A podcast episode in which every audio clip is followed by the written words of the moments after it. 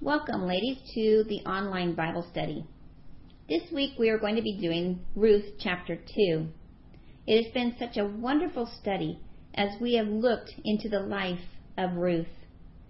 Now, you remember last week we ended off with Ruth and Naomi returning from Moab to Bethlehem at the time of barley harvest, which was around March to April, the time of new beginnings, which set the scene for our study this week as we look at chapter 2.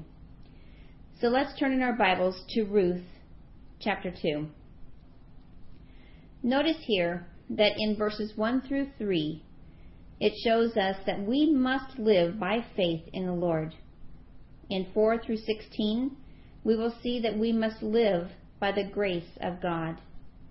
And in the last verses, verses 17 to 23, it shows that we must live in hope. So let's start off with the first section. We must live by faith in the Lord. Verses 1 through 3. It reads There was a relative of Naomi's husband, a man of great wealth, of the family of Elimelech. His name was Boaz.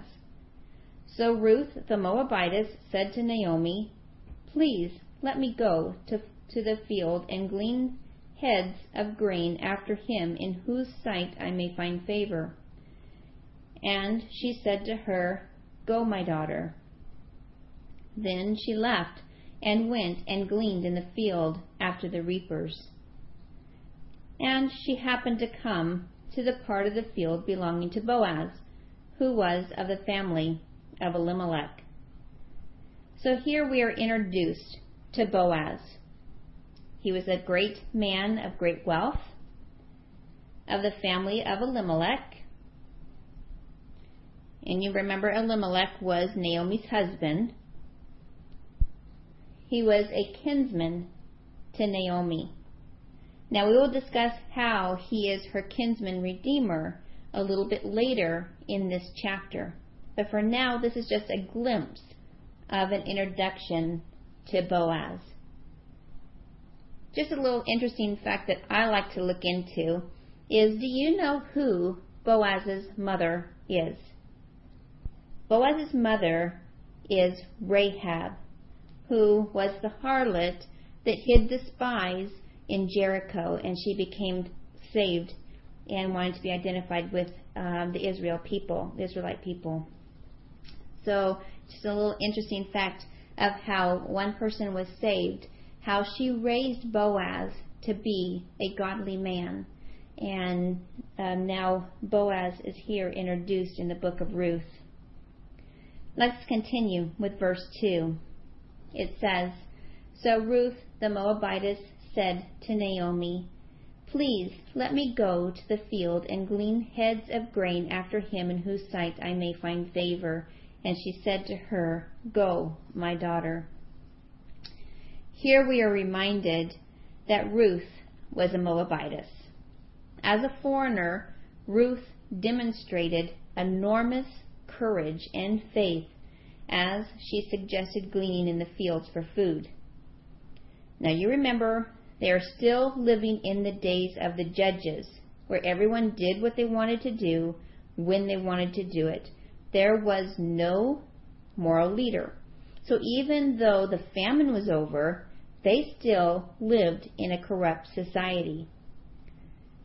Ruth, as a Moabitess, which the Moabites were considered the enemy to the Jews, could have experienced a very icy reception when she went to glean in those fields.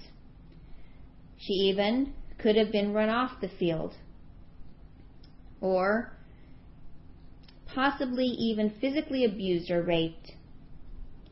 So this was not an easy decision for Ruth to make. But they were poor, they were widows, and living in a male dominated society, which meant that there were very few jobs available for women. Now, I just want to take a look at a few verses that shows how God can make wonderful provisions for the poor among his people. You remember when the farmers of the land reaped their harvest, whatever was left over was to be left for the poor.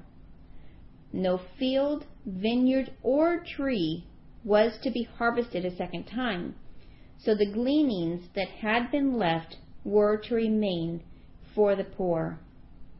Note how clearly God's commandment has spelled this out. Let's turn in our scripture to Leviticus 19, verses 9 through 10. It reads, When you reap the harvest of your land, you shall not wholly reap the corners of your field, nor shall you gather the gleanings of your harvest. And you shall not glean your vineyard, nor shall you gather every grape of your vineyard. You shall leave them for the poor and the stranger. I am the Lord your God. Now you can see here how God has set a law providing for the poor. Now let's turn over a few pages to chapter 23 in Leviticus and look at verse 22. Again, God is speaking, saying, When you reap the harvest of your land, you shall not wholly reap the corners of your field when you reap, nor shall you gather any gleaning from your harvest. You shall leave them for the poor and for the stranger. I am the Lord your God. So again, here, he is repeating this law. Now let's turn over to Deuteronomy chapter 24 and look at verses 19 through 22. It says, When you reap your harvest in your field and forget a sheaf in the field, you shall not go back to get it. It shall be for the stranger the fatherless, and the widow, that the Lord your God may bless you in all the work of your hands. When you beat your olive trees, you shall not go over the boughs again. It shall be for the stranger, the fatherless, and the widow. When you gather the gates of your vineyard, you shall not glean it afterward. It should be for the stranger, the fatherless, and the widow. And you shall remember that you were a slave in the land of Egypt. Therefore, I command you to do this thing. Think about that. God set laws to protect and provide for the poor, the stranger, and the widow. He mentions this. These are just three of the verses that he mentions this. When God says things three times, that means it's very important. And sometimes it takes more than once to get it into our head that he really wanted to make sure that they were provided for. So here we have Ruth going out to glean in the field. Note where she was gleaning in verse 3. It says, then she left and went and gleaned in the field after the reapers. And she happened to come to the part of the field belonging to Boaz, who was of the family of Elimelech. It says, she happened to come to the part of the field belonging to Boaz. Now, ladies, this was no accident. By the providence of God, Ruth gleaned in the part of the field belonging to Boaz. Now at this time, Ruth did not know who Boaz was. She did not know he was a relative of Naomi's, nor did she know whose field was whose when she set out to glean. Now you notice also back in verse 2, when she was talking to Naomi, and she was telling her that she was going to go out into the field, what did Naomi say to her? She just said, Go, my daughter. She didn't tell her, Oh, go over here. I have a relative, Boaz, that you can glean in his field. No, she just said, Go, my daughter.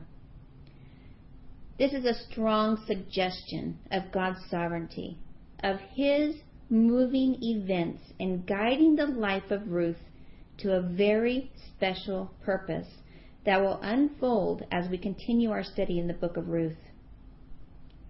So, Ruth's steps were guided by the Lord. Turn over to Genesis chapter 4, verse 21, 27. It says, And he said, Blessed be the Lord God of my master Abraham, who has not forsaken his mercy and his truth toward my master. As for me, being on the way, the Lord led me to the house of my master's brethren. Ladies, just as Ruth, God directs our paths in our life also. God is constantly working with us, as it shows in Mark 16:20, in us, as it shows in Philippians 2:12 through 13, and for us, as it shows in Romans 8:28, and accomplishing his gracious purposes. I also like the verse of Proverbs 16:9 where it says a man's heart plans his way but the Lord directs his steps. And then you also see in Psalms 37:23 that the steps of a good man are ordered by the Lord, and he delights in his ways. Ladies, the Lord does guide our steps. To live by faith means to take God at his word and then act upon it, for faith without works is dead as we know in James chapter 2 verse 20. So just as Ruth by faith went out to glean in the fields, we also need to step out in faith. Just as the priest had to step into the raging waters to cross the river carrying the ark, we too have to step out by faith. Yes, we may feel vulnerable and we'll pray and ask God for His guidance. And we need to trust in God to lead us. But if you are not in your word daily and seeking God's will, how will you hear what God wants you to hear? How are you going to know what God wants you to do? How are you going to follow where He wants you to go? Ladies, it is so important to be in communication with God daily so we know what His will is for our lives.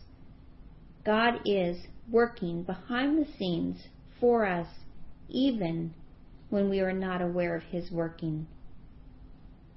But it is not going to happen if we're not listening. We're not going to know where to go. And you need to be in the Word and knowing God's will for your life so that you know the difference between Satan telling you to do something and God telling you. Ladies, it was not by chance that led Ruth to the field of Boaz. It was the sovereign power of God. Now we have seen the first section of chapter 2 of the book of Ruth. Now let's go on to verses 4 through 16 where we must live by the grace of God. Turn uh, to chapter 2 of the book of Ruth, verse 4, and it says, Now, behold, Boaz came from Bethlehem and said to the reapers, The Lord be with you. And they answered him, The Lord bless you. Notice how Boaz and his workers greeted each other in the name of the Lord. Now, this gives some indication of the character of Boaz, that he was a kind, godly man. You don't see this today as much as you do then. Today, they take God out of everything. It is just not politically correct, and it is such a shame. Boaz was an employer who respected his workers and had an excellent relationship with them. This is an example for all of us that even though we live in troubled times, we can live godly lives in spite of circumstances around us. We also see in this verse the providence of God working in Ruth's life again. The Lord led Ruth to the field of Boaz, right? Well, now we see here that the Lord led Boaz to visit the field when Ruth was there. Now imagine, Ruth could have been out taking a rest. She could have gotten her fill and already left. But no, God orchestrated it so that Boaz would be there at the very time that Ruth was out gleaning. A relationship was being created between Boaz and Ruth, a relationship that was being worked out by the hand of God.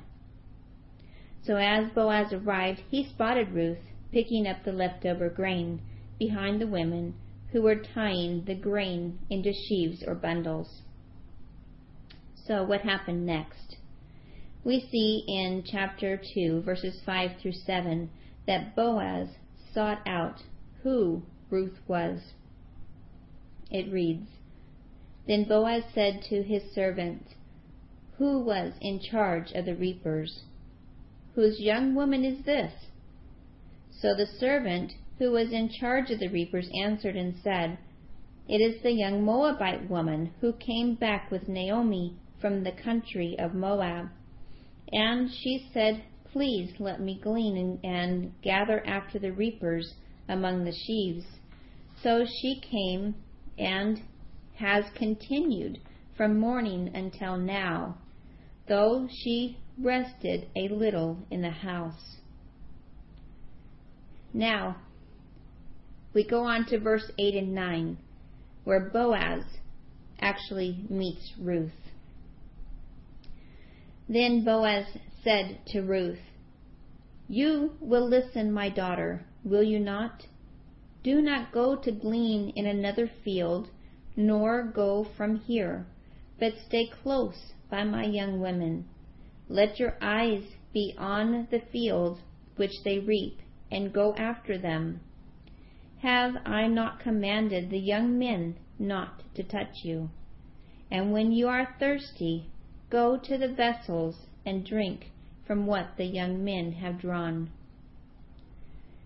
Here we see that Boaz took the initiative and spoke to Ruth. He addressed her as my daughter, indicating that she was perhaps younger than Boaz. He immediately sought to help her by inviting her to glean in his fields in his alone. Now he also knew that she was the daughter in law of Naomi, his kin. As the men harvested the crops, the servant girls followed along behind, tying the grain into bundles. So Boaz was showing very special favor here to Ruth. He was inviting Ruth to follow along behind the servant girls, picking up whatever grain they had missed. Then in verse 9 we see that not only did Boaz supply grain for Ruth, but he also promised to protect and provide for her. He informed her that he had instructed his men not to touch her and that she could drink water from the very wells provided for his workers. Boaz's treatment of Ruth is a striking picture of the concern and care of Christ for us. Can you see that?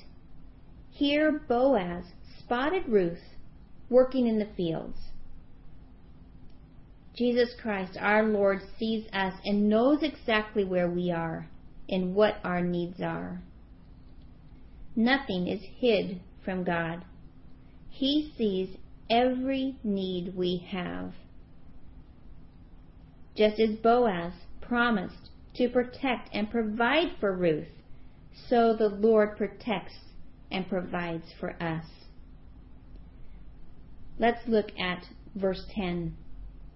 It says, So she fell on her face, bowed down to the ground, and said to him, Why have I found favor in your eyes, that you should take notice of me, since I am a foreigner? Ruth's response to Boaz was of humility and gratitude.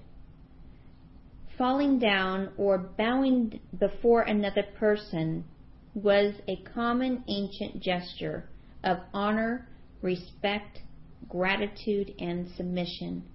She was not worshiping Boaz, but she was showing humility and gratitude. Let's look on to verses 11 through 16. Here we see that Boaz knew Ruth's story.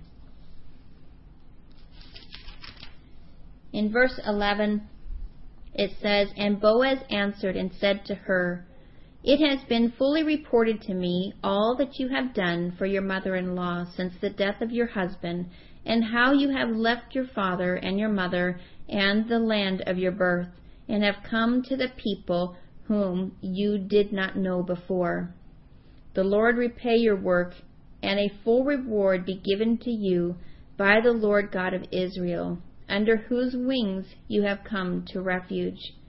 Then she said, Let me find favor in your sight, my Lord, for you have comforted me and have spoken kindly to your maidservant, though I am not like one of your maidservants. Now Boaz said to her at mealtime, Come here and eat of the bread, and dip your piece of bread in the vinegar. So she sat beside the reapers, and he passed parched grain to her. And she ate and was satisfied, and kept some back. And when she rose up to glean, Boaz commanded his young men, saying, let her glean even among the sheaves, and do not reproach her. Also, let grain from the bundles fall purposely for her. Leave it that she may glean, and do not rebuke her. Boaz knew Ruth's story, for it didn't take long for news to travel in a little town like Bethlehem.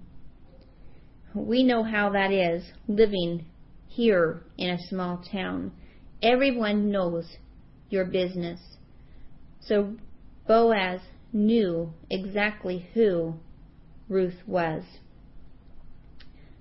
That completes section two of our chapter. Now we will go on to the third, the very last verses as we look at 17 through 23 that we must live in hope. Ruth was able to glean, feeling totally secure in Boaz's field. Gleaning went from about early morning to the evening just before sundown. After sundown was the time to beat out what they was, was gathered. An ephah of barley is approximately about 5.5 gallons or a basket full, which is about half a bushel. Some commentators say that it is enough food for two women for one to two weeks. This was not the normal for a poor widow to glean. Boaz made sure she was able to glean more than normal home. Just as the Lord gives us up and beyond what we deserve, Boaz was giving Ruth up and beyond what the normal widow or poor would get. So now Ruth is now ready to go home to Naomi. You remember last time we saw Naomi in chapter 1? She was feeling empty and bitter She felt as if God had dealt bitterly with her, as we saw in Ruth 120. Now, what I want you to do is look at chapter 2, verse 20, and see the difference in Naomi. It says, Then Naomi said to her daughter in law, Blessed be he of the Lord, who has not forsaken his kindness to the living and the dead. And Naomi said to her, This man is a relative of ours, one of our close relatives. So, what caused the, this positive change in Naomi's attitude? Naomi had a new hope in her heart. There was a light at the end of the tunnel. Great hope was aroused because Boaz was the kinsman redeemer of Naomi, as we will see in verses 20 to 23. This, ladies, is a striking picture of Jesus Christ, the believer's kinsman redeemer. Now, you can learn and read about the kinsman redeemer when you look at Leviticus 25 47 to 55. When Naomi heard the name Boaz, she immediately exclaimed, That that man is our close relative. He is one of our kinsman redeemers. This fact meant the most wonderful thing to Naomi, because in the Jewish society, the kinsman redeemer was just that a near relative who could redeem or rescue a needy family member. Note that this great hope of the kinsman redeemer had four wonderful effects upon Naomi and Ruth. First, we see in verse 20 that it stirred Naomi to praise the Lord. In 21, we saw that there was assured of continued provision. You remember Boaz told her to continually glean in his field. And in verse 22, there was an assured of continued protection. Boaz instructed the men not to touch Ruth. Then in verse 23, we see that it stirred Ruth to continue gleaning. Jesus Christ is our kinsman redeemer. It is He who redeems, rescues, and saves us from the impossible, hopeless situations of our life. No matter what the critical problem may be, the Lord Jesus Christ will redeem and save us. He is our kinsman redeemer.